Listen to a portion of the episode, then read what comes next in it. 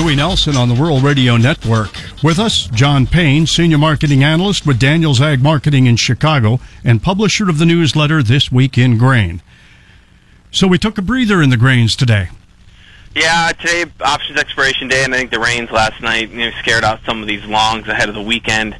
Um, you know, when you go into a day like today, a lot of these options are trading for less than a penny as the end of the day, and as the market moves, tend to see a little bit of that. Uh, I guess exaggerated would be the way I would look at it. So I'm not not nothing's changed in my opinion. You know, prices here. This is, I think, one of the higher expirations we've had in the last year.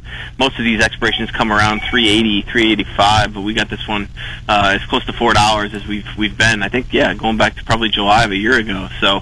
Um, all about crop conditions next week and, and uh, kind of what the weather's going to be doing now going forward. It's still really early in the season. I know it doesn't feel that way because we've been talking about this for so long, but um, you know the month of August still to go here. So I, I hesitate to get too toppy. Did the futures really pretty much add weather premiums earlier this week due to those heat and uh, you know dryness concerns? And maybe we just corrected. I think that's part of it. You know, I just think the the corn really is going nowhere. I think the futures are getting a little more volatile, but you look at the cash price uh, of what a bushel's worth just from the elevator, no matter what it's sold off of, whether the old crop or the new crop. Um, you know, it's essentially the same price as it's been for the last four months, really going back to February. So shorter term here, I think the the, the board is going to kind of jostle around four dollars. I expect another run up here, and I wouldn't be selling this this sell off. Don't chase this stuff lower. Do yourself a favor. Try to get orders in on the hot on on higher days, and, and just throw them out there and let them get hit. If, if it's usually a good way to do it. I didn't look, but the I think corn and soybeans did close higher for the week, didn't they?